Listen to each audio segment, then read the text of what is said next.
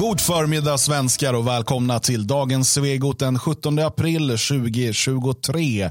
Jag heter Dan Eriksson och mitt emot mig denna härliga måndag förmiddag står Magnus Söderman. Det gör han. Hallå, hallå. Och eh, precis bredvid honom, också mitt emot mig, det har vi Jalle Horn. Ja, det har vi. God dag, god dag.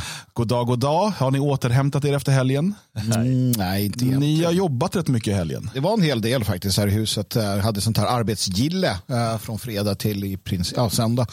Med lite av, avslutning där på söndag eftermiddagen. Eh, Det har varit mycket gjort och eh, ja, nej, jag är fortfarande trött. Eh, Sen är det ju jäkla massa jobb med deadline för en bok som ska skickas på tryck imorgon. Ja, jag har suttit i gamnackeställning hela helgen va? framför datorn sådär för att få, få lite ordning på boken. Ja, hoppas, vi kan, hoppas vi får iväg den. Ja, precis. Och vi kan ju berätta vad det är för bok. Eh, det är alltså en, en, den första då svenska översättningen utav Roger Devlin heter han. Roger jag skrev Devlin Frank. Devlin någonstans. Jag vet inte varför. Jag tror det heter Roger F. Devlin. Nej, F. Roger F. Devlin. Roger Devlin.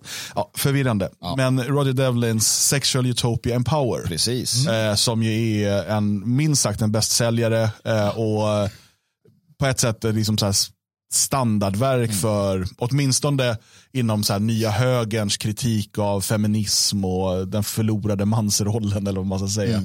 Ehm, och eh, som nu alltså äntligen kommer på svenska. Och det har ju varit Ja, det är inte helt klart än, den ska på tryck imorgon. Eh, men eh, jag vet, Jalle, du har ju suttit här i helgen och, och putsat på det sista i liksom texten och, och sådär. Så att vi ska, det ska bli riktigt bra. Ja, men det är, eh, det är måste, en måste-bok verkligen. Det är, ja, det är så mycket som står där som är spännande som man inte tänker på. Liksom alla bisarra lagar som straffar män och, och bara för att- göra folk lite nyfikna på vissa ställen. Eh, det, det, det visar sig att män vill ha kvar monogami. De vill ta hand om barn. De vill ha familj. Medan den så kallade sexu- eh, sexuella revolutionen som alltså sitter vid makten. Det är det som boken går ut på. Den får kvinnor att skälpa familjen, att eh, gå ifrån monogamin bara för att de råkar ha inprogrammerat att gå efter en ny hanne som de tror kan vara lite bättre.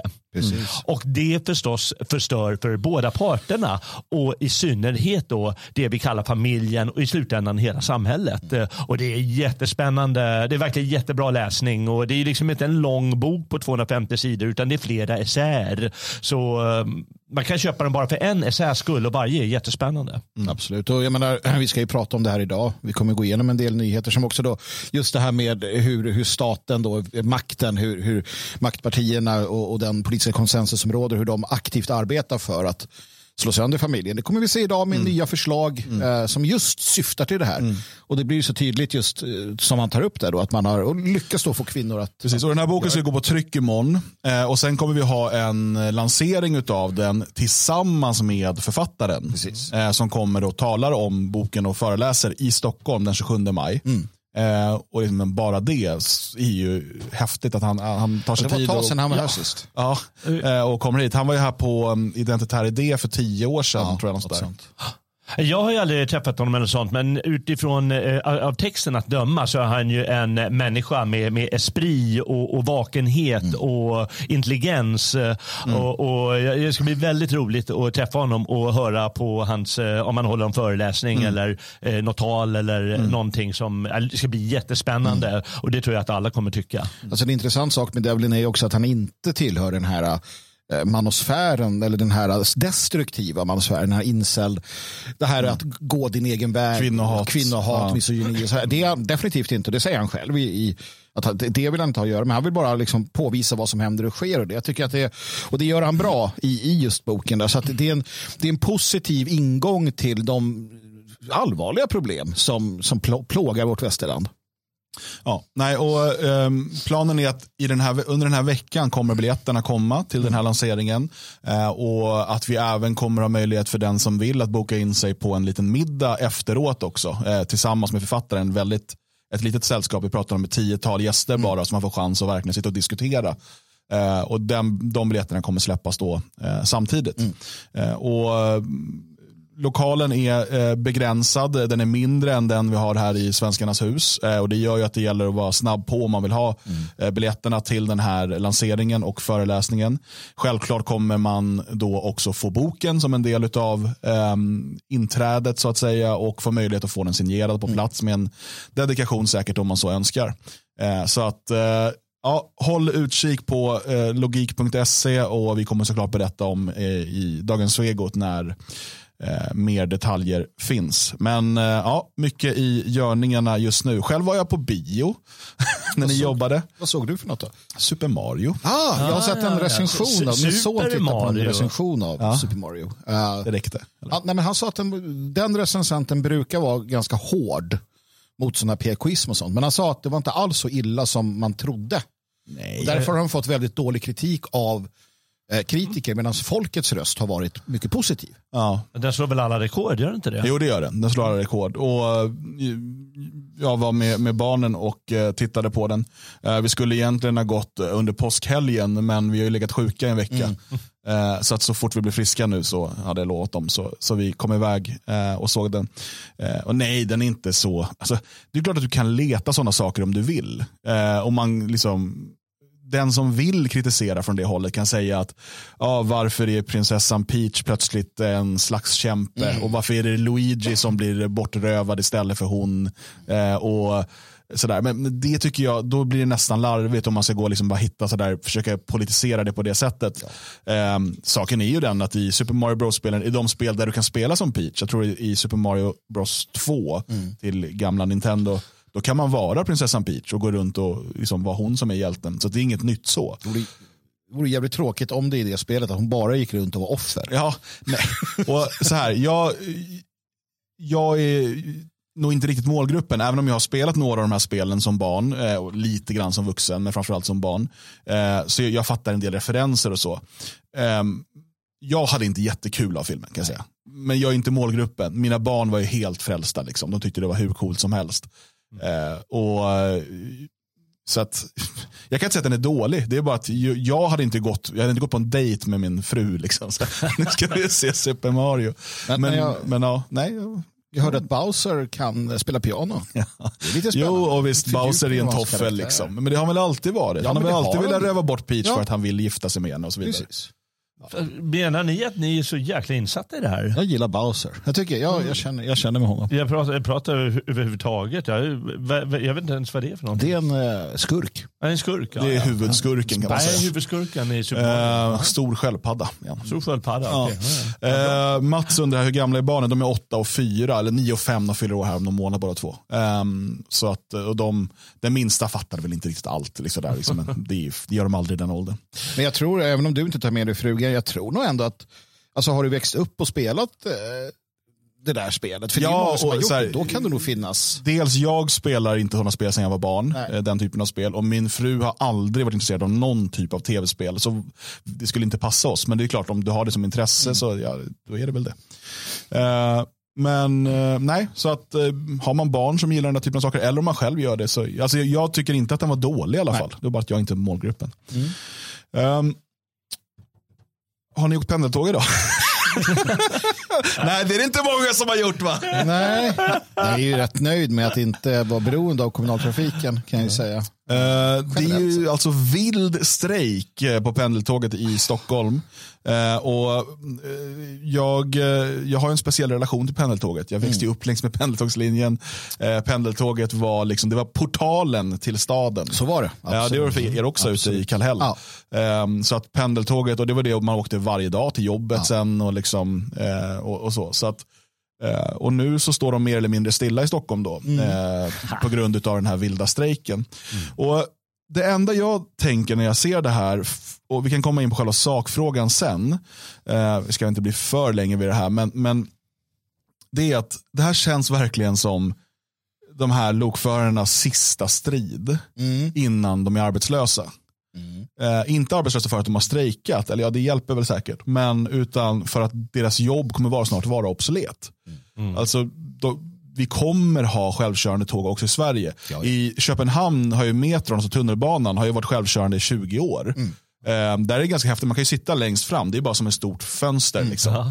Eh, sen finns det ju säkert någon central och sådär, så självkörande i den meningen. Eh, men i stort sett alla lokförartjänster eh, kommer ju vara bortrationaliserade och övertagna av datorer, AI, robotar och så vidare. Eh, och eh, det, det, blir så, det, blir en, det, det jag ser nu, det är lite, ni vet det här kasta träskor i, liksom, in i maskinerna för att försöka stoppa utvecklingen. Eh, nu, nu tycker jag, jag sympatiserar med deras, alltså vad de är sura för nu. Jag vet att du inte gör det. Men har du sett vad de ska försöka hålla koll på när de ska stänga dörrar? De har alltså en jätteliten skärm med kameror som så här, de kan se alla kameror på alla dörrar samtidigt. Och deras ansvar är då, när dörrarna stängs, att det inte ska vara någon där. Mm. Att det ska vara säkert. Och det ska de hålla koll på. Tidigare har de haft en tågvärd då som också kan kolla ut och se att ah, men nu är det lugnt, nu kan du stänga dörrarna. Men nu tar man bort de tågvärdarna, så nu ska alltså själva lokföraren också hålla koll på det. Um, och Då menar man att det här är osäkert och, och så vidare. Men det blir, det blir någon typ av clash här. Mm. När Eh, de vill ha fler människor som jobbar på tåget. När sanningen är att den enda utvecklingen vi går mot just nu är att det kommer vara ännu färre människor som jobbar på tåget. Jag hade ju hellre sett färre lokförare och fler trygghetsvärdar. Alltså människor som är på tåget för att kunna svara på frågor eh, och för att liksom kunna skapa en tryggare känsla åtminstone. Mm. Um, alltså inte väktare i liksom så här, mm, som står och mullrar upp sig, utan trevliga människor, konduktörer uh, som liksom finns där för service. Mm. För det tyck, än så länge kan nog inte en dator göra det på ett bra sätt. Uh, och det skapar en annan liksom, personlig känsla. Nu tar man bort människorna som finns bland passagerarna och lägger mer arbetsuppgifter på lokföraren. Mm, så att jag kan sympatisera med deras strejk på det sättet. Jag förstår att de tycker att det här är en förjävlig utveckling. Samtidigt så är det verkligen eh, liksom ett arbete som jag inte tror kommer finnas länge till. Och då blir det nästan, det blir nästan liksom tragikomiskt där. Men, men, ska du börja? Ja, men jag, bara säger det, jag, jag ändrade mig här nu. För att jag kom på det att att, att det, tågvärdarna har ju funnits med länge. Jag, jag kom på, för jag, det, det, min initiala så här var att vad fan, att, att det inte var så förr, att de klarade sig alldeles utmärkt ute. Men sen minns jag att de hade alltid en gubbe mitt i tåget som satt. Han, de bytte av varandra och han satt och kikade ut. Så att, nej, jag håller med. Jag, jag ändrar mig för att det är uppenbart så att de lägger då ytterligare ansvar på, på lokföraren. Det som är roligt, det de gör nu, det de säger är att ja, men vi som lok, vi vill ha kvar tågvärdarna. Låt oss säga att det blir så. Det som kommer hända är att tågvärdarna blir kvar men lokförarna kommer sparkas. Mm. Precis som du är inne på där. Så att det är lite som när man går på Ica och de säger men testa våran kassa utan. Mm. Man bara, nej men snälla gumman, alltså, du håller på att avveckla dig själv. Jag... Ja, eller i alla fall avveckla kassajobbet. Ja, det är mycket möjligt att den personen, jag hade ju hellre haft nu är det inte säkert att de kommer ha det, utan man kanske bara så här helt rationaliserar bort, vet, som Amazon gjorde sina helt personalfria butiker. Mm. Det är bara någon som kommer in och fyller på och sen drar därifrån. Men tänk dig att åtminstone i en lite större ICA-butik ha speci special, alltså människor med lite mer kompetens mm. som du kanske kan ha vid en bra charkdisk eller så. Om coolt. du skulle ha en sån vid liksom pastaavdelning, alltså människor som jobbar med mm. service på ett annat sätt. Sälj och så. Eh, ja, precis. Eh, och sen kassan, för det är inte det viktiga. Mm. Kassan kan mycket väl vara liksom självscanning mm. eller så. Eh, utan det är ju innan kassan, det är där det är intressant mm. med service. Jag, så jag tycker inte att det är ett problem egentligen att kassapersonalen försvinner. Nej. Problem, alltså, om det, speciellt inte om det istället kan omvandlas till kunnig, bra personal mm. som kan hjälpa dig i butiken. Men det är ju där det blir liksom, inte nödvändigtvis på det sättet och inte nödvändigtvis att de som sitter i kassan blir de som får stå och vara servicepersonal. Och det är ju samma här. Uh, det är ju inte helt säkert att lokföraren, uh, som är en väldigt fantastisk lokförare, passar som att ta hand om människor. Kan vara precis tvärtom. Ja, ja. I många nej, nej, fall. Så, så, är det inte. Nej, det är det, då, utifrån ett själviskt perspektiv så borde de tänka efter innan. Men de tänker mm. väl också i liksom ja, men fram till pensionen, det är så alla resonerar. Och, så här. Men, men, mm. och sen så ser man idag att de säger det att lokföraryrket har framtiden för sig och så vidare. Det rekryteras ähm, enormt mycket. Alltså jag tror att det kommer ta ett tag. Jag såg att Kalle här, eh, så, han skriver till exempel att tekniken finns redan. Till mm. exempel gröna tunnelbanelinjen i Stockholm mm. kan självköra, mm. bara det att man inte implementerat det. Eh, och jag tror att det kommer ta ett tag. Alltså, de flesta av de som är lokförare nu kommer mm. kanske kunna jobba med det hela livet. Mm. Men det är, det, är liksom, det är en övergångsperiod nu där jag ändå menar att det rationaliseras bort. Um, och från, jag vet inte vilka det är som äger eh, nu eh, pendeltågen i Stockholm, det är väl något kinesiskt stat, Mm, statsbolag eller någonting som det brukar vara. Ja, Eh, jag menar, de i slutändan så har de ett mål och det är att tjäna pengar. absolut. Och om de kan rationalisera bort en massa anställda, nu försöker de göra det med de här trygghetsvärdarna. Det är ett sätt att liksom spara pengar som man säger. Eh, men kan de rationalisera bort eh, ehm, lokförarna, då, då gör man det. I dagsläget kanske det inte är värt att liksom jobba på att implementera den tekniken. Det måste väl göras tillsammans med Banverket, så det antar jag också. Eh, men i ett läge då lokförarna är jävligt jobbiga, då, kanske, ja, men då kanske det är dags att ta det här steget nu och investera i autonoma tåg. Liksom. Jag tror väl att, att eh, godstrafiken kommer ha kvar eh, lokförare betydligt längre än persontrafiken. Mm. SL äger tågen och MTR från Hongkong sköter driften. Just det. Men, men eh, jag läste här att eh, folk är missnöjda allmänhet på eh, pendeltågstrafiken, att den inte funkar. Mm. Alltså, oavsett den här vilda strejken nu så funkar den kast alltså. Ja, de har ju mer eller mindre strejkat hela vintern. De har hållit på och sjukskrivit sig he hela tiden. Och Ah, så, här. ja, Det- ja, det, så det har varit en typ av strejk kan man säga. Eh, bara det att nu har man gått ut då i en mycket mer koordinerad samtidigt. Liksom. Ehm, så att det har ju varit problem med pendeltågen i Stockholm.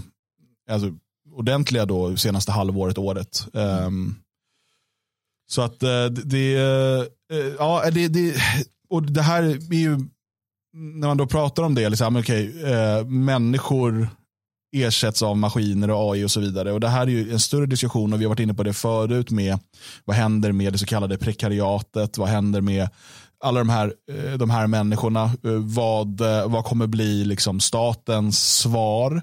För att vi kommer se i privat sektor att man kommer rationalisera bort. Män, alltså människor är dyra, långsamma, blir sjuka, de har massa vilja, så saker som man slipper med en dator. Eh, och därför kommer man ofta, man, det, har ju, alltså det är ju hela teknikutvecklingens historia, är ju att okej, vänta, vi behöver inte ha 30 pers som gör det här längre, nu har vi en dator som gör det.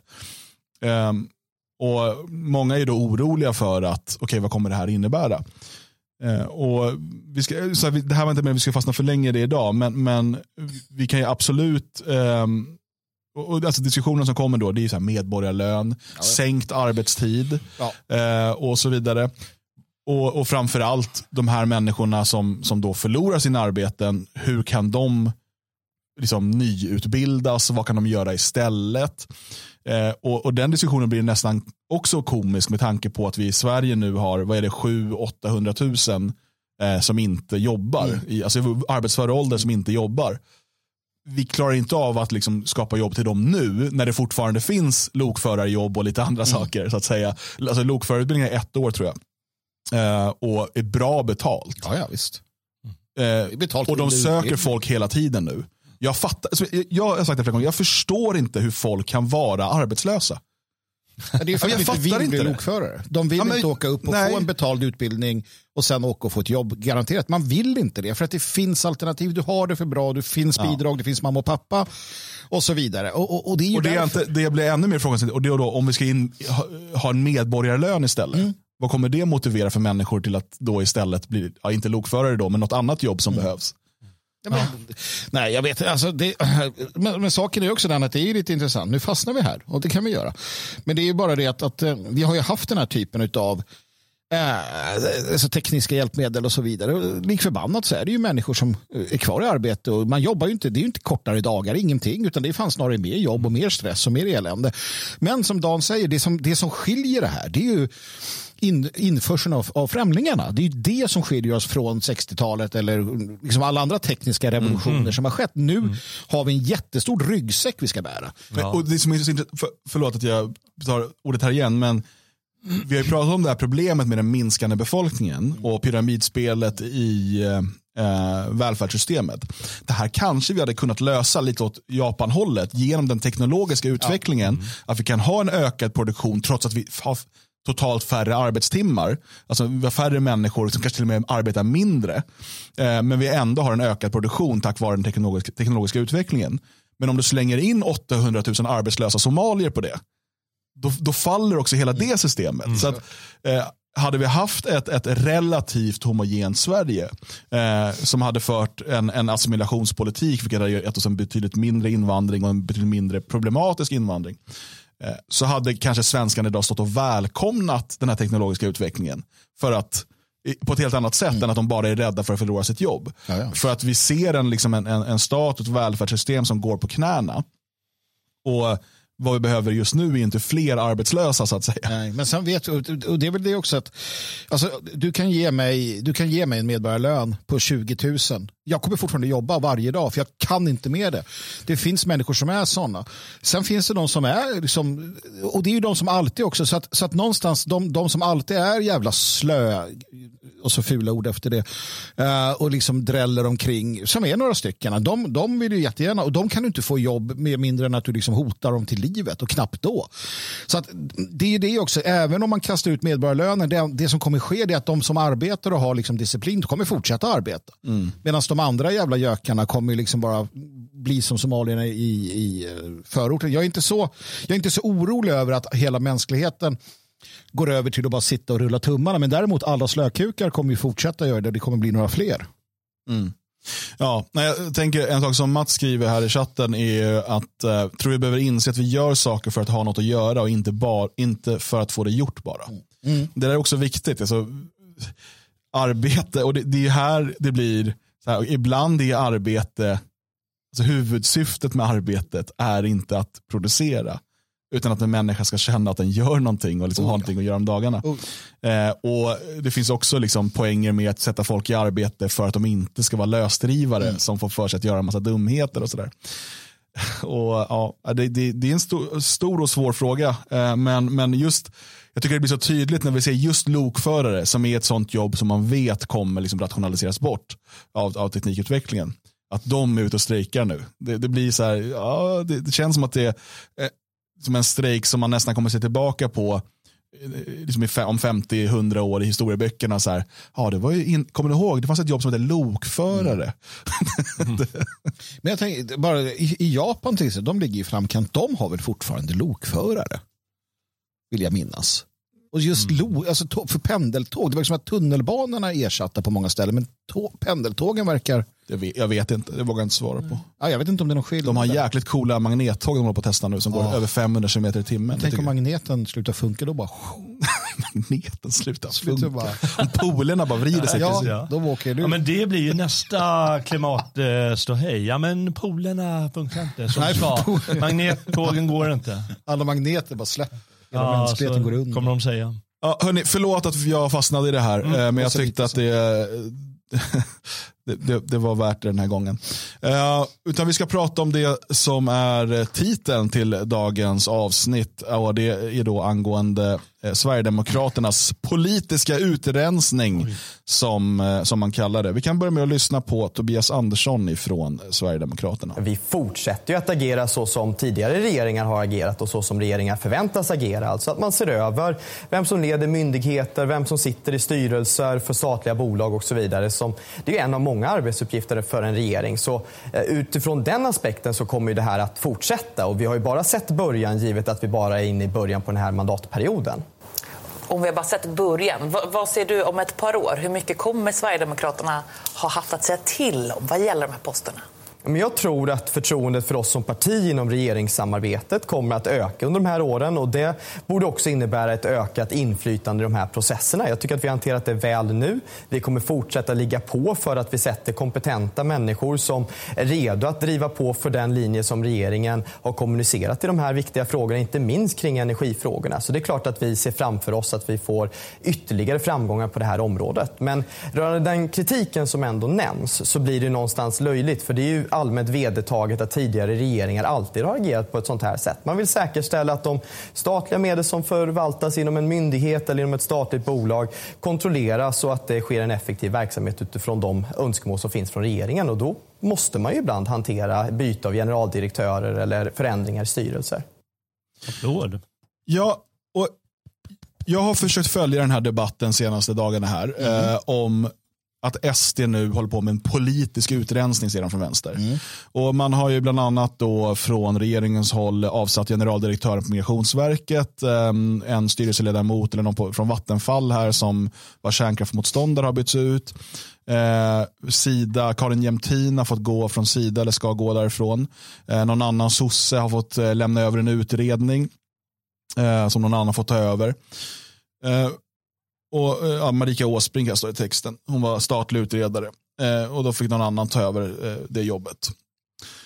Eh, och jag, jag, sitter och liksom, jag kan bara inte förstå vad som är konstigt i det här. Vad är det, vad är det som är fel i att om man byter Alltså, om man nu har ett nytt block eller parti eller liksom en annan idé makten i, i, genom val då är det väl ganska självklart att de också vill att myndigheter och statliga bolag, alltså den, den faktiska liksom operativa makten på många sätt, att den också då eh, driver den politik och den vilja som de har blivit valda för att driva.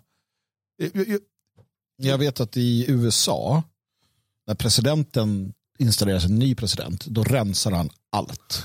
allt. Och sen tar han in sina egna. Han, han, han liksom väljer ut de som är mest lojala och mest gör hans vilja. Ja, men på det, så många hur ska du annars kunna genomföra det du vill genomföra? Om du har som eh, då eh, i Vattenfall en, en styrelse bestående av bara kärnkraftmotståndare. Mm. Och så vill du som regering, om det går till val på att vi ska eh, bygga ny kärnkraft. Vattenfall ska få det uppdraget. Mm. Okej, men det sitter ju bara kärnkraftmotståndare i den här styrelsen som har satts där av Miljöpartiet, men det är en annan diskussion.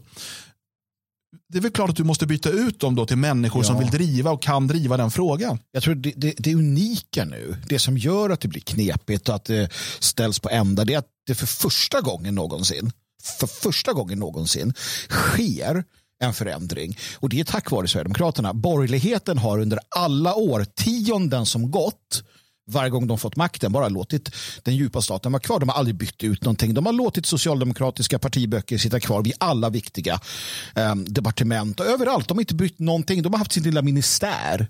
Det var de haft, ingenting annat. Och nu så kommer SD säga, men vet ni vad? Ska borgerligheten nu för en gång skulle byta ut folk?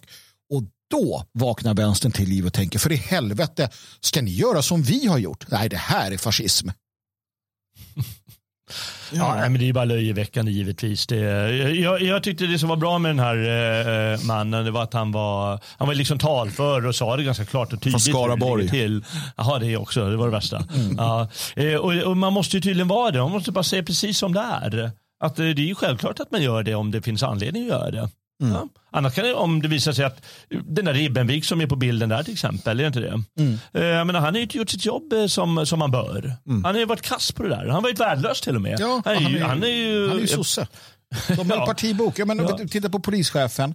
Tornberg, partibok. Han är sosse. Ja. Titta på varenda myndighetschef. Sosse, sosse, sosse, sosse. Det är det vi alltid har sagt, den djupa staten som är kvar. Mm. Alla myndigheter är i sossarnas klor, har varit så i snart hundra år. Mm. Um, för att som sagt, när Bildt-regeringarna tillträdde, när Reinfeldt, de gjorde ingenting. Gjorde de, inte det? de lät ju sossarna vara kvar. De har okay. alltid låtit sossarna vara kvar. Alltid låtit alla vara kvar. Ja. I princip. Mm.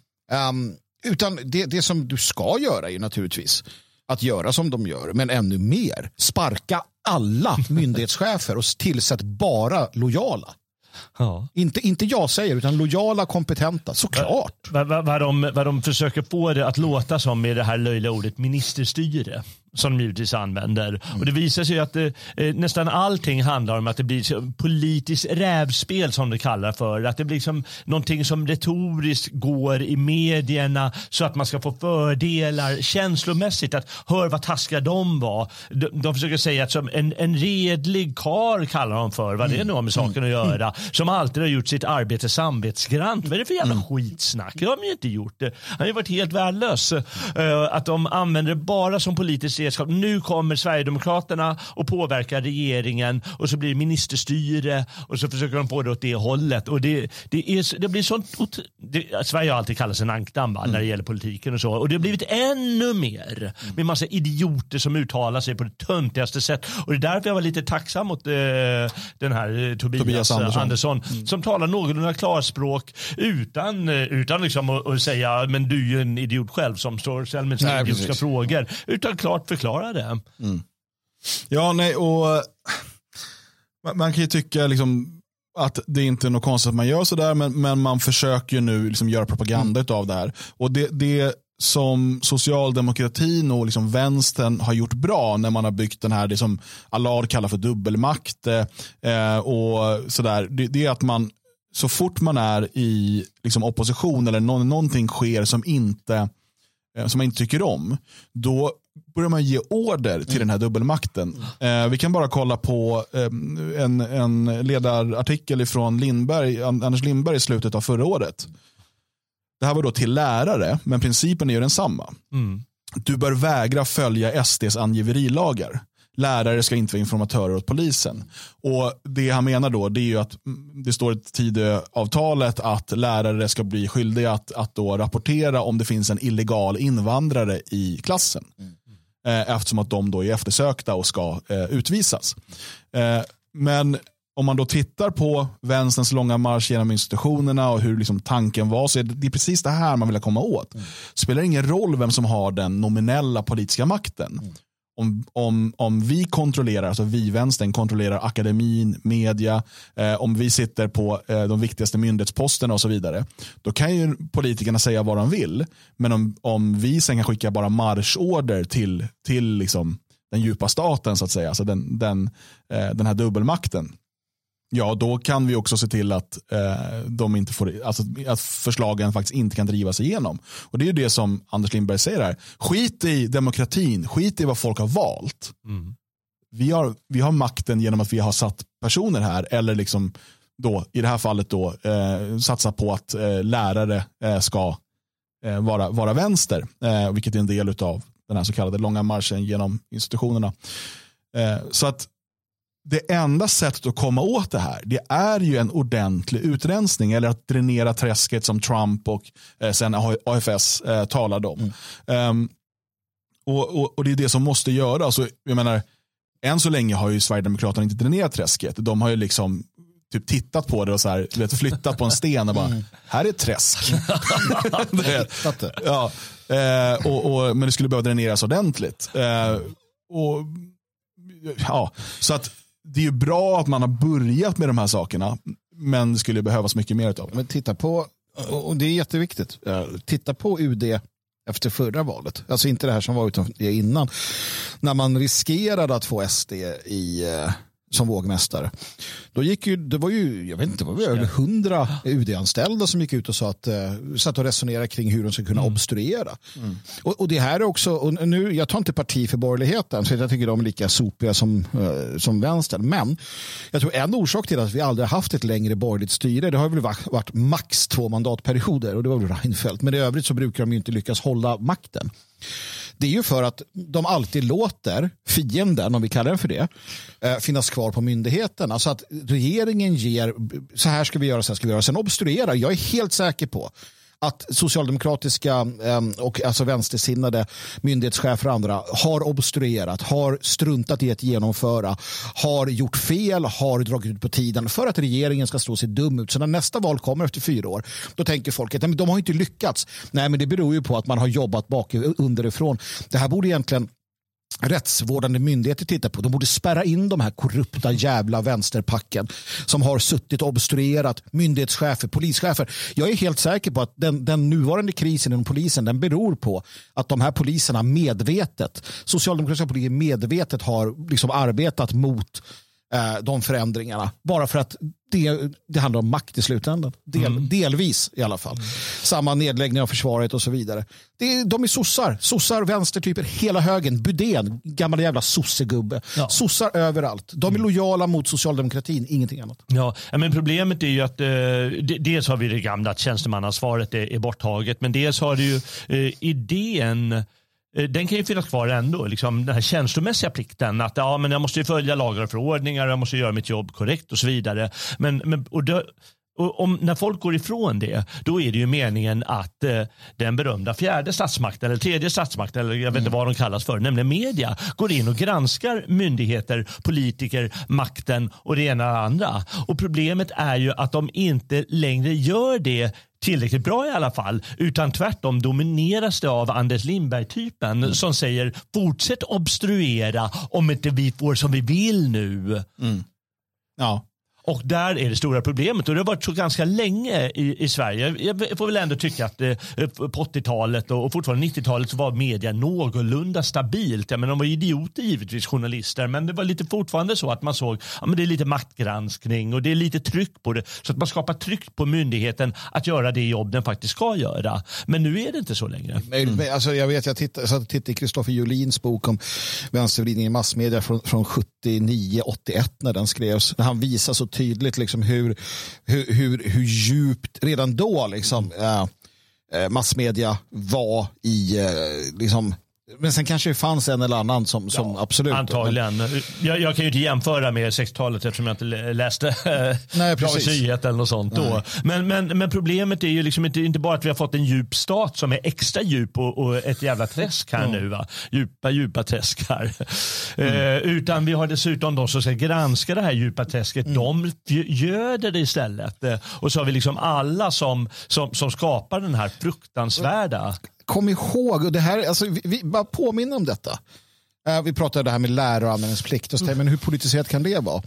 Nej, nej, alltså, på 70-talet, 80-talet, då skickade alltså, svenska lärare skickades till DDR för utbildning. Mm. Alltså, vi skickade dem till en kommunistisk diktatur för att de skulle lära Och det sig. roliga med eh, Lindbergs artikel där, Anders Lindberg, det är att han, han jämför ju Sverige med DDR och menar att det är som Stasi-angivarna att kräva det. Så bara, mm, är det verkligen samma sak att liksom ange din granne för att du tror att han, att han kanske har liberala idéer? Eh, e- eller att faktiskt eh, anmäla till polisen att en kriminell, alltså eh, en illegal invandrare eh, befinner sig i skolan. Nej, men, nej, En men person som är eftersökt av polisen för att utvisas. Nej, men så att, så att vi, vi hade alltså det som praxis. att tusa, alltså Det skickades lärare för utbildning i DDR som kom hem och var i princip agenter åt liksom, kommunismen. Och sen, för jag, jag minns, alltså de kom ju undan när jag gick i plugget. Lärarna kom ju undan med att så här, lyssna på eh, kommunistiska kampsånger och prata om hur bra det är med kommunism och kamp. Alltså det var ju på riktigt rekrytering. Ja, min klassrummen. samhällslärare på gymnasiet, han hade eh, antingen hade han Che Guevara-tröja Ja. eller så hade han en så stor röd stjärna, en grön, så militärgrön med stor röd stjärna. Eh, det var, alltså, han hade alltid sådana eh, och så skulle han lära oss om, eh, ja, det var samhällskunskapen. De är ju verksamma, några av dem kanske till och med idag. Kanadensisk jude var han dessutom. Ja. Nej, men, eh, problemet är ju som sagt att hel, hela systemet är korrupt. Även hög, lite så här eh, gamla högern eller vad man kallar det för. Den sortens media och de sortens politiker. Och det, det är precis samma fenomen som, som Devlin faktiskt säger i sin bok. Mm. Eh, Att det visar sig att konservativa politiker och åsiktsbild, eh, opinionsbildare de är också för den sexuella revolutionen Mm. visar det sig. Va? De fattar det kanske inte själva men de tar deras parti hela Mm. tiden. Tänk på de våldtagna kvinnorna. Det är bara så de pratar. Därför att he- hela skiten är så sönderkorrupt. Nej, men, och alla är vänster. Alla är vänster. Alla är Precis. Alla vänster. visar sig vara vänster. Fattar Men, men låt oss lyssna på ett sånt där exempel. Då. Här har vi eh, miljöpartisten Lise Nordin. Eh, och det här är från 2018. Eh, och hon har ju då varit eh, riksdagsledamot sedan 2010 och, och eh, drivande i frågor eh, om energi, energifrågor och sådär. Vi kan bara lyssna här vad hon säger. en förändring. Det var ju liksom ett annat energilandskap ändå. Ja, men det var det ju. Ja, vilka var de stora linjerna då? Ja, men det var väl kärnkraften skulle jag säga. För eller emot kärnkraft. Eh, under förra mandatperioden så inledde ju Vattenfall ett arbete med att planera för ny kärnkraft. Det kan nästan vara svårt att komma ihåg idag, för idag är ju ny kärnkraft en icke-fråga i Sverige, även på rent ekonomiska grunder. Men under förra mandatperioden så, så drevs ju en linje från dåvarande regering att ny kärnkraft kunde vara en väg framåt för Sverige. Eh, Och jag är väldigt glad att vi har vänt den skutan. Både, både tack vare teknikutvecklingen och marknadsläget men också att eh, den nya regeringen med Socialdemokraterna och Miljöpartiet eh, bestämde att Vattenfall inte ska lägga massa pengar på ny kärnkraft utan de ska fokusera på att nå vårt mål om 100% förnybar energi. Som statligt bolag ska deras fokus vara att vara föregångare i omställningen. Så att eh, kärnkraftsdebatten har väl förändrats. Men hur, hur har man gjort det? eh, Liksom genom lagstiftning eller genom liksom sin styrelseplats i, Mm, i Vattenfall? genom eh, informell styrning, eh, som det kallas. Vad innebär det? Alltså, Mm. Det betyder att man säger till sitt statliga bolag vad man vill av dem. Eh, Sen har ju också regeringen eh, bytt ut två personer i Vattenfalls styrelse. Där eh, Thomas Kåberger, som jag vet har varit med här i podden, Ja, är en av de nya. avsnittet. Eh, Så att han, eh, han är ju nu en av de nya representanterna i styrelsen. Eh, Och, och det är ju väldigt positivt att, att Vattenfall nu också meddelar att man ska göra miljardsatsningar på solceller. Och det är precis där vi behöver ha vårt gemensamma energibolag. Ser man, ser man Vattenfalls styrelse som lite som liksom högsta domstolen i USA? Att man tillsätter en demokratisk eh, domare om det är en demokratisk president? Är det lite samma? Man ska ju förstås inte använda de, de statliga bolagen eh, som eh, ett verktyg i liksom en ryckig politisk inriktning. Men, det- men re- den här regeringen sa ju att vi behöver komplettera kompetensen i den styrelsen med kompetens inom förnybar energi.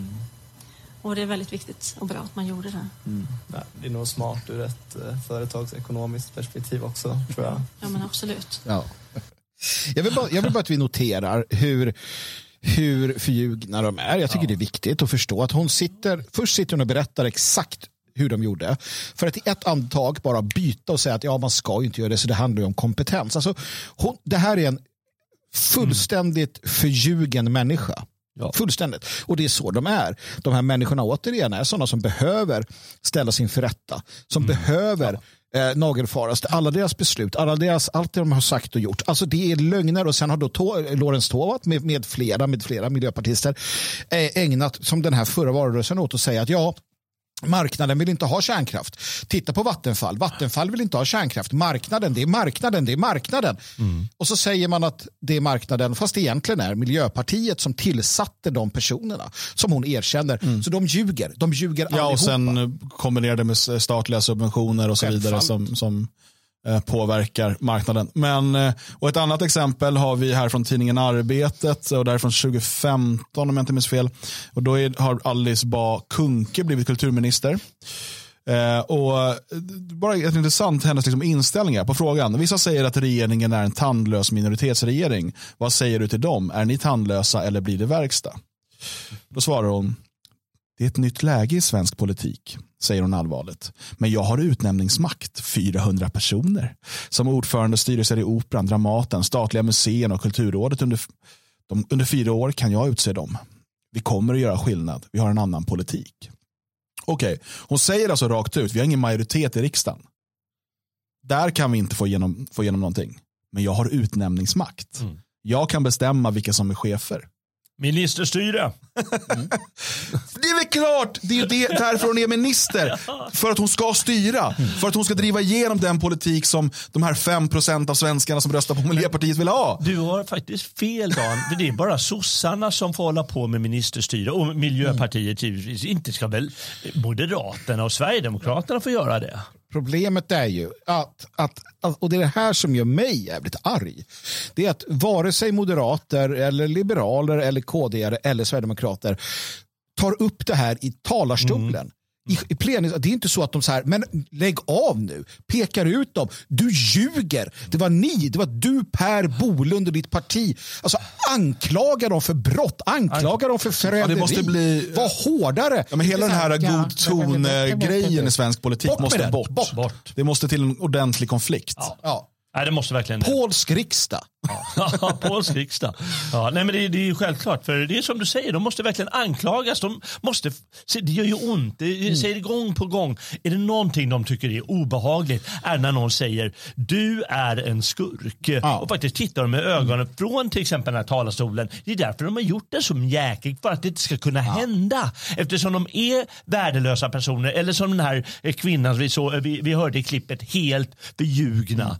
I och med att de bara bryter mot lagar som de känner för. Bara för att de tycker att ja, men jag har ju makt att göra det nu. Men det, det är viktigt att anklaga dem. Jag menar, ta en sån som, titta bara på en sån som, som eh, Örebro, eh, Örebroan eh, som heter han som har Örebropartiet, han Allard. Allard. Ja. Titta hur han agerar. Ja. Eh, anklagar, han, han liksom drar ner byxorna på dem och det kablas ut. Det viktiga är ju att det här, det, det viktiga är ju inte att, att SD står i plenisalen och, och säger till dem, utan det är ju att det sen sänds och kablas ut så att folk får se att det finns liv, det finns eh, Alltså för sånt blir viralt och då börjar folk titta på det för de tycker det är kul. Sen börjar de också inse att, men vänta nu, har, har de gjort så här? Va? Har de gjort så här politikerna? För att folk skiter i politik. Men får de konflikt och lite show, då kommer det in också där att den här människan har ljugit alltså för mig. Och då ser de det, precis som de ser korruptionen i Örebro kommun. Ge det några år, för det tar tid, men ge det några år så kommer vi få en helt annan stämning. Örebro kommer definitivt, det kommer bli liksom Folk kommer bli mycket, mycket argare när de hör och ser det här. Det är ringa på vattnet. Men just som det är nu så gör de inte det.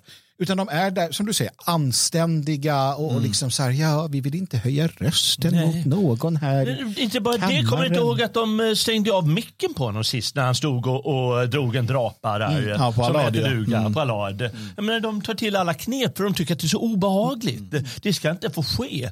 Det vill säga, man ska inte få anklaga dem för olagligheter. Nej, men, och det här det är ju någon typ av nästan så här. eh, Jag, känner att Sveriges riksdag ibland påminner mig om så kommunistiska eh, generalförsamlingar. Alltså där, där, visst, det är i partiet, vi diskuterar inom partiet, men då håller vi god ton, vi är alla inom partiet. Och det är samma sak här, vi är alla liksom värdegrunden och sådär. Eh, och, och, och sanningen är ju den att Alltså, svensk höger är ju, har under lång tid bara varit en liksom högerfalang inom socialdemokratin. Eh, det, det är så uddlös har den varit. Och, och där, därför ligger tonen där också. Jag, jag fattar att man liksom är på ett sätt kollegor. Men det, här, det är inte ett vanligt jobb. Jag, för jag vet, Jimmy pratade om det en gång. Ja, men det måste sen kunna vara, när man går och tar en kaffe sen efteråt vid, eh, på, i fikarummet, då vill man ju att det, inte, att det ska vara bra stämning. Varför då? Nej, Ja, där- Varför där då? Du ska ju gå och blänga argt på Annie Lööf och bara, fan, dricker du också kaffe här? Då, för det stinker ju här inne. Ja, Ja, får, man får liksom dricka kaffe med sina polare istället. Ja, ja, precis. Gå till Annie Lööf. För jag tycker inte man kan jämföra riksdagen med vilken arbetsplats som nej. helst. Du är där för du har fått ett mandat av folket att bedriva en viss politik. Eh, och I ett sånt allvarligt läge som, som Sverige är och har varit under lång tid så måste man också ta det på allvar. Men det, det, när, när till exempel Annie Lööf då lämnar, då ska det liksom, eh, eh, jag kanske är extra ofin då, jag vet inte, men min, jag hade ju, jag hade ju aldrig gett henne en, en avskedspresent och sagt, jag hade ju gått upp och sagt, fan vad bra att du försvinner. Du har förstört landet och, och nu är du borta, så nu jobbar vi vidare. Hej då. Men det är så här, åh Annie, trots att du och jag under alla år. Ja, så, det hade varit roligt om man hade gjort något så här riktigt eh, mansgris istället. Typ så här kommit upp med ett strykjärn i present. Så här, Nu kan du äntligen fokusera på det som du är född till. Precis, och klappat henne på rumpan när hon gick Ja. ut. Nej, men alltså, vad som saknas är ju personer med esprit eh, och, som har lite liksom, eh, wit. eh, Ja. Alltså, som kan säga de här eh, elaka sakerna Ja. utan att man säger Hörru du, och du var en jävla skit bara så du vet. Ja, nej, på- men det, på jag, jag hade inte klarat av det, det kan jag säga på en gång. Ja, men det, det är ganska charmigt det också tycker jag när man står Ja, och, och ja. kör en riktigt hård utskällning. Men, men just den här, så att det, verkligen, de då, då sjunker de verkligen ner om de fattar det i och för sig. Det är Kalle har helt rätt också det här med att man ska göra om placeringen i Sveriges riksdag så att, den, så att de inte sitter länsvis eh, och bredvid andra partier utan partivis. Ja, ja. Precis som i tyska är det ganska roligt för då har de ju hela uppdelningen Ja, så här. Och så får AFD sitta längst till höger. Ehm, det där, det, jag- tycker att det är, det är en rimligare uppdelning också. Det är tydligare, du är, du är inte där framförallt som representant för ditt län. Nej. Och, och det är bra att du säger hur det är utomlands. För eh, vi, vi hade ju besök här i helgen och då sa ju en av, av killarna där att eh, ja, men det är ändå lite hopp. När Som man att vi hade tjejer på besök. Ja, precis. Va? Ja. Eh, och då sa han att ja, men det är ändå lite hopp i, i EU-parlamentet eh, för då kommer sån här, någon kroat eller någon, eh, någon holländare eller något och, och, och skäller ut van der Leyen och säger att hur, hur otroligt odemokratiska de är och så. Och det är ju men det är i alla fall en bit på vägen. Och Det där saknas ju fullständigt i Sverige. I Tyskland kan man faktiskt också se det där. Antagligen just för att de sitter partivis och då känner ett bättre stöd. Jo, men samma i Storbritannien uh, har det också en, en mer livfull uh, diskussion. Till och med i USA kan det vara det. Men, men det är också det att det vi har ifrån alla de länderna det är att politikerna där, man kan tycka vad man vill om dem, men i många fall är de mycket, mycket skarpare. De har en verbal förmåga. De, jag menar, tyskar, de, de kan föra sig på det sättet. De kan just göra de här, leverera sådana här uh, bra svador utan att sådär. I Sverige är de ju talanglösa. Det är ju inte så att du lär dig retorik i skolan. Det är ju inte så att någon kan något egentligen. De, de har ju inte de, kan, de bara står där och mumlar. Ja, det, vissa har ju naturlig Ja, talang. vissa har det, absolut. Men, men eh, ja, det är ovanligt. Eh, jag tänker att vi ska lämna det där och gå vidare till andra vänsterdumheter. Mm. Idag så presenterar ju regeringen sin vårbudget, vilket verkar tas emot med ganska stor gäspning. Alltså de, eh, finansministern är väl ute och säger att ja, det, kommer vara liksom, det kommer vara dåligt nu fram till nästa val. Ja. Eh, det känns inte som en jättebra valstrategi. Men, eh, men ja, vad ska man göra med, med liksom det, det ekonomiska läge som är? Så det är inte så mycket intressant i den här vårbudgeten. Så Vänsterpartiet har kommit med ett förslag. Ja. De kallar det för krisbarnbidrag. Eh, och eh, man eh, skriver så här. Vänsterpartiet har en lång rad förslag för de allra sämst ställda hushållen. Det behövs också satsningar som når bredare grupper utan att spä på inflationen. Därför vill vi införa ett extra krisbarnbidrag vid halvårsskiftet. Det skulle kosta statskassan 4,7 miljarder kronor perioden 1 juli till 31 december 2023. Eh, och så står det då. Eh, ska vi se. Man, alltså man vill då höja barnbidraget med 400 kronor per månad. Man vill också höja flerbarnstillägget i barnbidraget med 480 kronor per månad för det tredje barnet, 1120 kronor per månad för det fjärde barnet. Eh, det innebär alltså att familj, alla familjer med tre barn får höjt barnbidrag med 1680 kronor per månad och att alla familjer med fyra barn eller fler får höjt barnbidrag med 2720 kronor per månad. Eh, kostnad cirka 900 miljoner. Och sen inför ett ensamstående tillägg om 500 kronor i månaden per barn i ensamstående hushåll. Eh, och Det skulle då betyda att en ensam eh, en ensamstående får därmed 900 kronor mer per månad för ett barn medan den med två barn får 1800 kronor mer per månad och en med tre barn 3180 kronor mer per månad. Och Det här ska då finansieras med att rutavdraget avskaffas. Och Rutavdraget är ju då eh, den här subventionen av så kallat hushållsnära tjänster. Eh, till exempel, det är det som brukar ofta nämnas men det finns fler varianter, men till exempel då om man har städning i hemmet. Det är även eh, på lite andra eh, Eh, platser också. Men det är ett sånt exempel. Så det man vill göra då är att ta bort rutavdraget och höja barnbidraget och införa då det här ensamstående tillägget. Låt oss bara börja med eh, det här med att höja bidragen och ta bort avdraget. Eh, när det gäller rutavdraget så kan man ha massa kritik mot det. Jag tycker att vi generellt sett bara ska ha lägre skatter och billigare att anställa och så vidare. Men det är väldigt svårt att komma ifrån att rutavdraget i sig har skapat en massa fler arbetstillfällen. Dels så har det skapat då arbetstillfällen i form av människor som till exempel städar hemma hos andra eh, och det blir liksom mer prisvärt att, att betala för det. Det har också gjort många tidigare svarta jobb vita för att det är liksom, man tjänar ingenting längre på att betala sin städerska svart och då istället så eh, kan man betala vitt och det har ju massa fördelar för staten och eh, för eh, städerskan. Ehm, Dessutom eh, finns det tydliga eh, studier som visar att rutavdraget har gjort att den som betalar för det, alltså den som betalar för tjänsten, kan fokusera mer på sitt jobb och därmed öka skatteintäkterna. Eh, eftersom att de inte behöver fokusera på att liksom sköta hemmet utan kan fokusera då på sin karriär eller liksom vad det nu än är som gör, får igång sitt företag eller vad, vad det nu må vara. Eh, så att eh, det man kan säga om rutavdraget är att det, det har skapat fler jobb och eh, det har gjort att människor som gör karriär kan fokusera på det istället för de här hushållsnära sakerna. Sen kan man problematisera det hur mycket man vill, men att ta bort det, ta bort rutavdraget för att finansiera bidrag, för mig låter det, det är så oerhört idiotiskt att det bara kan komma från vänstern. Ja, men det, är- det är en sagt klassisk, kla- det är det jag vi var inne på tidigare, det här att, att om, om vänstern fick bestämma, och nu, nu får de ju inte det för tillfället i vart fall, eh, så är det här den typen av idéer. Det vill säga att eh, du ska premiera ensamstående kvinnor, du ska premiera att, att eh, familjerna går i krasch, eh, så du kan ensamstående med barn då tjäna mer, men du ska också premiera i, i allt väsentligt eh, utlänningar, för det är de som har tre plus barn, i, allt som oftast. Va? Det, det är inte standard att svenska familjer är så pass stora, så här vill man, ge, här vill man omfördela från svensk medelklass till ehm, eh, invandrare. Framförallt utlänningar. Ja. Så är det. Det är Ja. det man vill och det är en medveten, medveten politik från vänster. det här är ett sätt att få fler invandrarröster. Ja. Eh, så, alltså, ja. ja, det går inte att se det på något annat sätt. För att Absolut, det finns eh, svenska familjer med många barn, men det är betydligt vanligare i andra eh, demografiska eh, segment. Eh, och, eh, alltså, och sen alltså det här ensamstående tillägget. Va, vad är det för incitament man vill ge om man ska ge bidrag? Du får mer pengar om ni separerar. Det finns redan sådana incitament i, i liksom bidragsstrukturen, vilket gör det illa nog.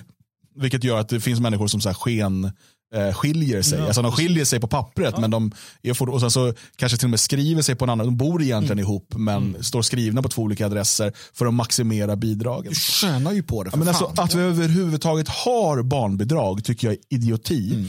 Absolut, jag är 100% för barnavdrag. Men du ska inte kunna leva på bidrag. Du ska inte, ah, alltså, istället se till, har man till exempel sambeskattning. Eh, kvinnan kan vara eh, hemma med barnen betydligt mer.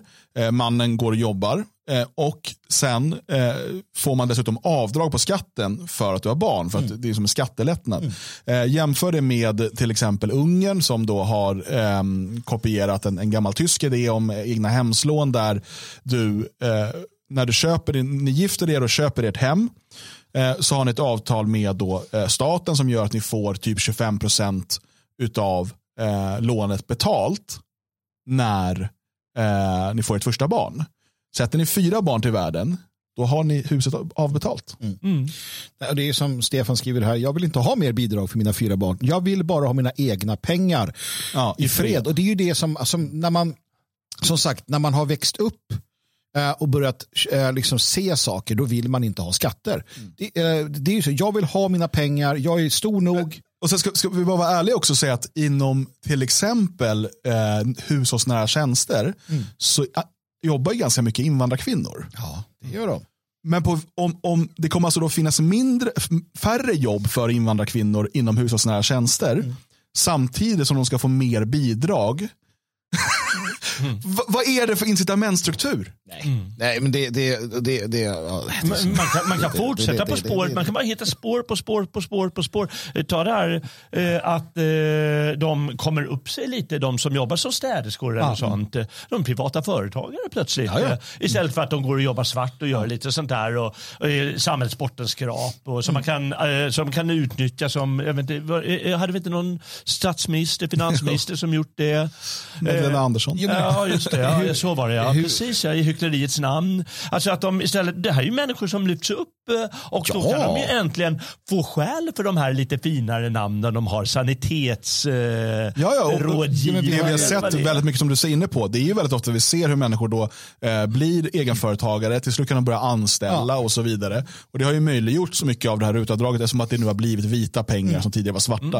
Eh, och, men det vill man då ta bort och istället höja bidragen. Det är, när, det går ju inte att kalla vänstern för ett arbetarparti. Det kan man verkligen inte göra. De, de hatar ju arbetarna, de hatar ju alltså befolkningen. De, de, de, det enda de älskar är sin egen makt. De älskar att kunna göra av med andras pengar. De, de gör det de kan för att få, i, i det här fallet, utlänningarnas röster. För de fattar själva inte hur systemet fungerar. De här invandrarkvinnorna eh, som har all möjlighet att lyftas upp, eh, i sådana fall bli egna företagare och så vidare.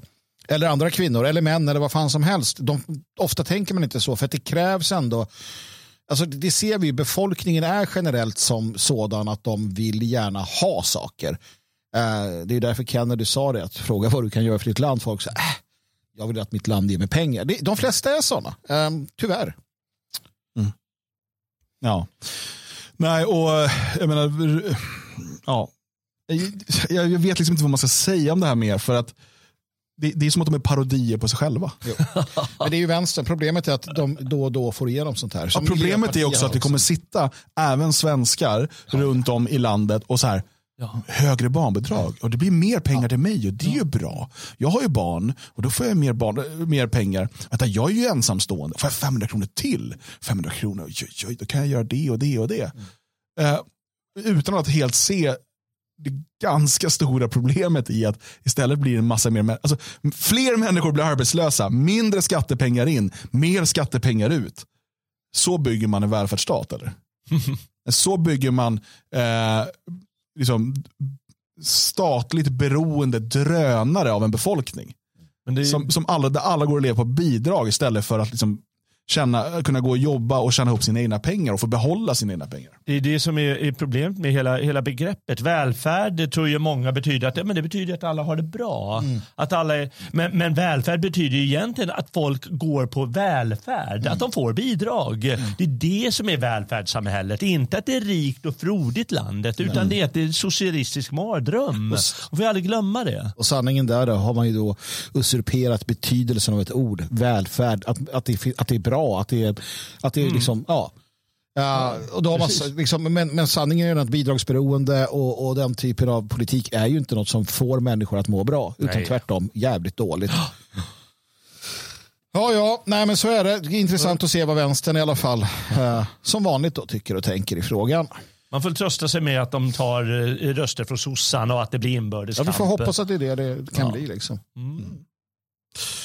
Ehm, jag skulle också vilja prata om förtalsombudsmannen. Ehm, För att eh, jag kommer ihåg när Christian Petersson, då, som nu är förtalsombudsmannen. Det, ja, men det, vadå? det är inte konstigt att någon det- är diskrimineringsombudsmannen. det är Det är ju-. Det är. Utan han är förtalsombudsmannen. Ja. Ehm, han berättade om, om det här för mig eh, ett tag innan det lanserades. Och jag sa, ja, men okej, jag förstod inte riktigt vad det skulle gå ut på. Eh, och Sen så började man höra om lite så stämningar och det. Morgonposten, Ben Norlic skrev en ganska bra artikel där från någon av de här rättegångarna mot eh, Henko. Jag kände så här, fan är det för larveri? Alltså, ska vi hålla på och liksom dra varandra till domstol för att någon säger ett fult ord på internet? Men så liksom gick det några dagar eller veckor här och vi har sett då hur Evelina Hane vann eh, nyligen ett mål. Eh, visserligen en sån här, eh, vad heter det, Te- teskedsdom, heter det? Teskeds, te, ja, jag vet inte. Tres- Tres, tresked's. Träskodom. Jag vet, ja, skit i det, jag är inte jurist. Ehm, och eh, då ska få 20 000 kronor. Och framförallt, det som jag såg då, det var den totala paniken hos vänstern. Och hur man säger, ah, de, nu ska de tysta sina meningsmotståndare. När egentligen allt man ska göra är att stämma människor för att de begått brott. Alltså man ska stoppa näthat, är vad man ska göra. Så hade man också kunnat formulera det. Eh, och Vi ser hur liksom, till och med Annika Strandhäll är inne och tycker att man ska då donera pengar till den här RKU-aktivisten eh, som nu har eh, blivit stämd och eh, dömd att betala då 20 000 kronor till Evelina Hane. Det är alltså eh, den här eh, Smilla då, eh, kommunisterna har skrivit bland annat så här. Såg några minuter på Evelina Hanes YouTube-video där hon berättar om sin inspirerande historia om hur hon gick från civilingenjör till nazistisk hemmafru. Men det jag reagerar på mest var att hon ser så jävla inavlad ut. Hon ser ut att ha ett kromosomfel. Du sprider deras skit din dumme fan och det är ingen som bryr sig om hon hålls gisslan hemma av sin nassegrabb eller om hon jobbar. Nej, jag har inte beröringsskräck med nazister. Jag slår gärna ner dem. Japp, nazister förtjänar att dö. Annika Strandhäll, henne ska vi stötta. Eh, tuff och, eh, jag jag eh, hade någon av de här eh, Twitter-batikhäxorna som skrev någonting till mig, nazist, bla bla bla. Och då skrev jag bara att jag vill vänligen be dig ta bort det där förtalet av mig, annars eh, går jag vidare till förtalsombudsmannen. Pang var det borta.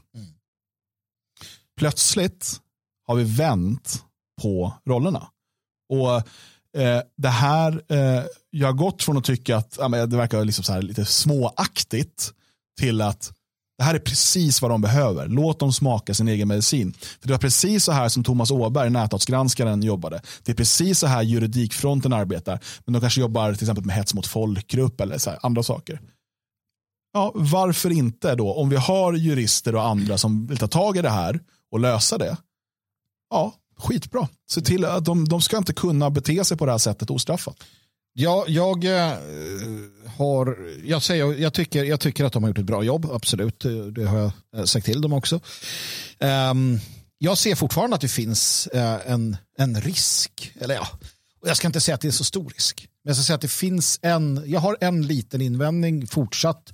Och det är att jag är rädd för att det med tiden ska utvecklas en idé om att vi de facto både bör och kan använda det system som gemensamt är emot oss för att bekämpa det systemet. Att vi invaggas i en idé om att jo, men vi kan vända oss till domstolarna, då får vi liksom här, de kommer ge oss en 15 000 här, 5 000 där och nu, nu så, så är de liksom på vår sida att, att vi har vänt på allting och så vidare. Uh, alltså, jag, jag, tror inte att det behöver inte nödvändigtvis vara en jättestor risk att det är så. Uh, jag tror också att det här kommer liksom de kommer hitta sätt att, uh, vi får se hur domstolen agerar framöver. Jag tycker att det är bra som det ser ut just nu. Och så. Men bara så att man inte invaggas i och tro att vi spelar på samma spelregler. För det, det menar jag att vi inte gör. Och jag tycker man ska behålla den, man måste behålla den förståelsen. Um, för att jag, jag märker, och det har vi nog märkt allihopa på senare tid när många nya har kommit till oss Eh, som så men varför hyr ni inte bara den här lokalen? Varför gör ni inte bara så här? Och så bara, men det, de nej, de skulle aldrig stoppa människor så. Och så liksom uppfinns hjulet på nytt och på nytt och på nytt. Och så bara, nu fick jag sparken här, men hur kunde det bli så? Har inte jag rätt? Och facket över. Bara så att vi inte hamnar där. I övrigt, tummen upp. Mm. Ja, vad tänker du Jalle? Är det eh, nej, rätt eller fel att, att använda juridiken emot dem?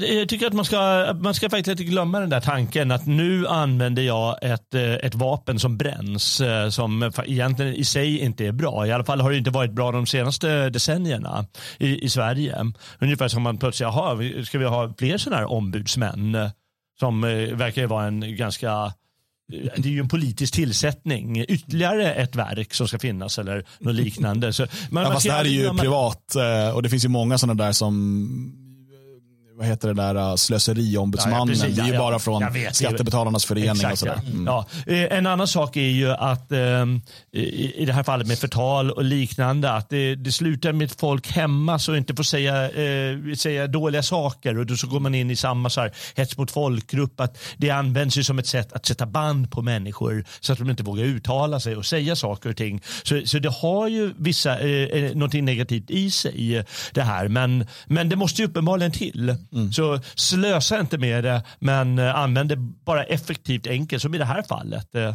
Mm. Mm. Nej, men jag tror det, alltså, använder man det som en hammare uh, och är fortsatt medveten om att folk är det generellt sett. Uh, att systemet liksom, det är inte så att det är vi mot vänstern att, att rättsväsendet och politikerna eller vilka det nu är någon form av så här, vi är objektiva domare i detta mm. utan, utan att de faktiskt är en del av det systemet som vi vill bekämpa. Då, då tror jag man kan använda det på rätt sätt. Så att, och det jag har sett hittills det är ju fantastiskt. Ja, precis, och det, som, det som är tydligast är ju just då eh, vänsterns reaktioner. Och, eh, mm. det, jag fick en hel del vänsterkommentarer då på mitt inlägg där när jag bad den ta bort det. Mm. Eh, och det var ju sådär, ah, nu försöker du tysta mot motståndare. Det här är mm. cancel culture. Bara, nej, det är verkligen inte cancel culture. Och så här, du försöker tysta motståndare. Okej, okay. Eh, du är för avskaffande av hets mot folkgrupplagen. Nej, för det är hat. Mm. Okej, okay, men förtal är också olagligt. Man ja. får inte förtala människor. Nej, nej. Och det är väl uppenbart att den här eh, flickan i mitten, hon är full av hat. Det är ja, i alla fall vad hon, eh, vad hon spyr ur sig verkar det som. Hon är helt upp upprymd och uppfylld av hat. Ja, de är så hemska de där människorna. Alltså. Det, ja. det märks tydligt. Men det är ju det, är det vanliga, att de har, de, de har vaggats in i, i, en föreställning och det är väldigt skönt att de avslöjas nu. Mm. Att de får hata, de får göra vad de vill, de får ge folk nackskott mm. mer eller mindre. Det är vad de, och de anser att det är helt okej. Okay. Däremot får inte du göra det. Mm. För då är det hat. Precis, men jag, jag, som sagt, jag, jag, eh, jag sympatiserar och stöttar definitivt eh, förtalsombudsmannen tycker det är en bra idé. Fortsätt med det. De har gjort det riktigt bra hittills också. Mm. Men med den liksom, tanken, precis som det här vi har pratat om med, med pressstöd och liknande, att, att inte, inte tro att vi är på samma spelplan och inte, inte få den, liksom, den tanken ska inte slå rot, utan vi måste fortsätta att vara väldigt eh, regim, eh. Mm. Mm. Hörrni, eh, champagneinsamlingen fick sig ett ordentligt eh, lyft efter senaste gången vi nämnde det. Eh, vi har alltså nu 1900 kronor i champagnekassan. Mm. Eh, så nu börjar vi närma oss champagne. Jag kräver att bilens pappa flyttar. Alltså, ja, vi måste ju snart köpa den där champagnen. Så här, jag tänker så här, vi, vi sätter ett stopp på insamlingen på torsdag. Mm. Eh, så att vi kan handla den på torsdag om den nu finns inne på Mariestads systembolag. Det kanske inte har så fin champagne där. Jag vet det inte är risk alltså, för att vi behöver ha den på fredag egentligen. Jag ska, jag ska undersöka detta. Eh, och, så att vill man bidra till champagneinsamlingen så kan man swisha och skriva champagne. Eh, och då swishar man till 123 510 5762. Eh, och eh, så, så, stoppar vi den här insamlingen nu här så den inte blir ett monster. För att eh, sen ska champagnen inhandlas och varje fredag ska den stå här på kylning och vara redo att öppnas eh, den dagen bilans pappa har flyttat. Jag eh, kom på en sak och jag tänker att vi stoppar den insamlingen där. Men jag tycker också att vi börjar med en ny insamling. Okay. Och den går ut på att vi ska kunna köpa en sån här sabel. så vi kan så att vi sabrera. sabrera. När det är dags, då ska vi också gå ut. Vi gör en ceremoni av det här i Svenskarnas hus. Vi klär upp oss och sen sabreras den. Uh, och så kan vi ha så här. kåpor på oss då? Vi kan ha så vita med strutar. och så sabreras den ute på här och sen så till folkets jubel. Kan vi ha en stor symbol som vi lyser upp på något sätt? Ja, men typ något med en tvärslå eller något. Jag vet inte som passar. Uh, och sen så står det så här, bilans pappa har flyttat på sabeln och så. Det tycker jag är den nya uh, in, insamlingen. Eva-Marie tycker att om det blir pengar över ska jag köpa kaviar. Absolut, sån här rysk. Nej, får, det får man jo, inte. Vi får, får köpa iransk, får man det? Nej. Ja, men vi får smuggla från Ryssland. Då, nu måste det vara såna här Oh. Ukrainsk kaviar, den är lite, lite, lite sämre. Ungefär lika korrumperad men lite sämre. De är från en insjö där. Liksom. det. finns ju ingen... Det ska väl vara någon sån där jävla... Mört kaviar. ja. Um årliga återflyttningsdagen. Det, kan, det här kan ju bli något som våra ja. barn kommer, liksom, barnbarn, det här kommer firas i generationer. Mm. Bilans pappa flyttade dagen. Ja, ja, visst. Alltså det började med bilans pappa. Varför dricker vi champagne den, den 14 maj? Va? Undrar när det blir helgdag. det blir det någon dag. När, när träsket har dränerats helt enkelt. Mm. Torskrom säger man, ja varför inte. Så Abbas. Ja, vi, eh, vi får se helt enkelt. Eh, men stort tack till alla er som har bidragit till champagnekassan. Vi är väldigt sugna på att dricka upp den där så att vi ska också mm. försöka liksom skynda på den här processen nu känner jag. Ja, vi får prata med folk. så att, eh, bilans pappa, om du hör det här, eh, det är dags att flytta. Eh, vi är törstiga. Eh, vi är tillbaka imorgon klockan 10 för ännu en direktsändning och vi hoppas såklart att ni är med och tittar live eller lyssnar live då. Annars så kan ni ta del av allt i efterhand som stödprenumeranter. Eh, nu ska vi sätta oss och få klart den där boken mm, eh, och ja. få till detaljerna för lanseringsfesten. Mm. Ha en fortsatt fin måndag.